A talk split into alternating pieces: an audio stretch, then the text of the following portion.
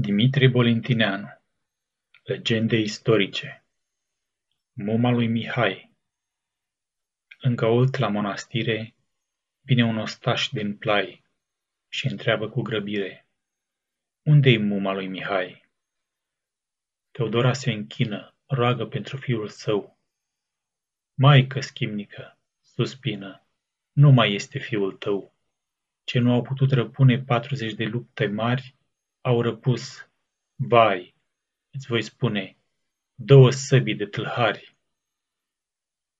Sub a morții grea lovire, el căzând, s-a apărat?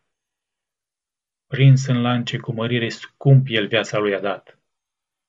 Adevăr tu spui, el este fiul meu cel prea iubit, dar poți tu am face veste pe român de ea unit? N-a putut el să-i unească, singuri nefiind uniți.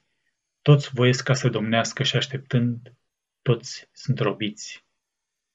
Știrea ta e tristă foarte, nu că fiul meu a murit, dar că, chiar prin a lui moarte, pe român n-au dezrobit. Astfel zice doamna mare și în chilie s-a închis, până ce de întristare ochii în lacrimi i s-a închis.